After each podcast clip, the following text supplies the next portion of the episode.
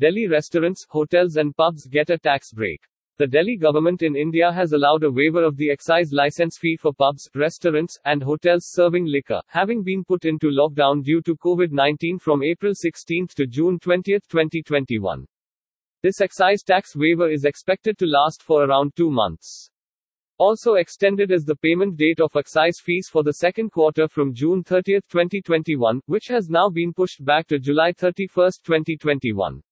The excise tax waiver order was issued by S.H. Anand Kumar Tiwari, DY. Commissioner, Excise. The Hotel and Restaurant Association of Northern India HRANI, had made representations to the Excise Department and Deputy Chief Minister S.H.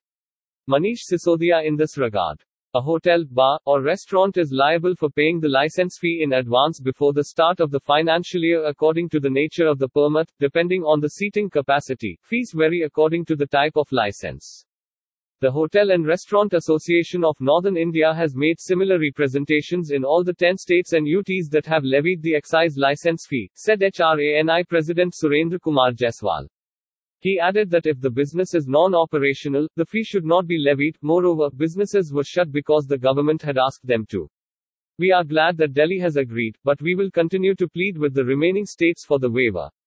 Many restaurants in the city have not resumed the dine in facility until now, fearing low footfall and increased losses. Some restaurants and bars have already closed permanently due to the ongoing crisis, said Girish Oberoi, chairman of the Delhi State Committee and treasurer for HRANI. While thanking the government of Delhi for granting the relief, Secretary General Renu Thapliyal requested for issuance of an order on to release and the link hotels and banquets and make an extension of hospitals due to the second wave and surge in cases. She added that the members are always ready to support the government, but after the decline in cases, these units should be released and allowed for normal operations as others in the capital. Despite giving any relief, there is a delay in the issuance of an order for the linking which is discriminatory.